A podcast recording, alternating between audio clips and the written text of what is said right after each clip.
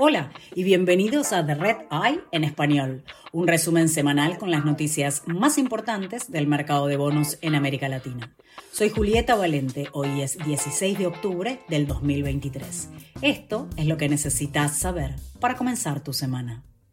En Brasil, la productora de azúcar y etanol Usina Coruripe tiene dificultades para refinanciar su deuda a corto plazo. La compañía ha estado negociando cada mes para posponer los vencimientos, mientras intenta recaudar 140 millones de dólares de compañías de trading de azúcar y fondos de inversión. En Surinam, el gobierno busca obtener 144 millones de dólares vendiendo créditos de carbono bajo un mecanismo creado por el Acuerdo de París. El país planea usar los ingresos para combatir la deforestación, contratará a más trabajadores para vigilar los bosques y construirá infraestructura para prevenir inundaciones. El 93% de Surinam está cubierto por bosques. En Ecuador, el gerente general de la empresa petrolera estatal Petroecuador renunció luego de solo seis meses de haber sido nombrado en el cargo. La renuncia se produjo justo después de que la Fiscalía allanara las instalaciones de Petroecuador como parte de una investigación por fraude. Distribuidores de combustible en todo el país vienen manifestando quejas por la escasez de gasolina.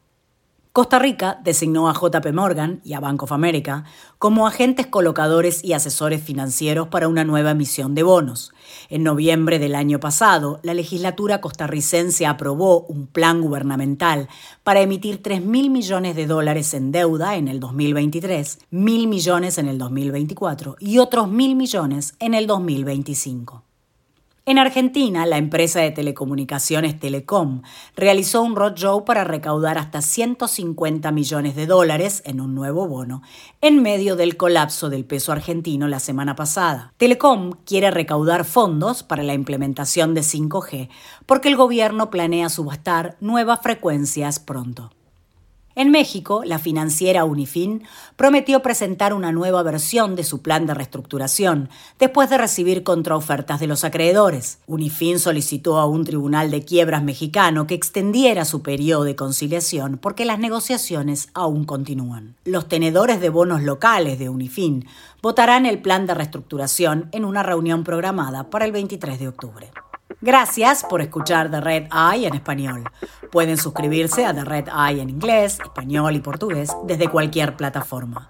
Para obtener todas las últimas noticias sobre deuda en mercados emergentes, visite redintelligence.com.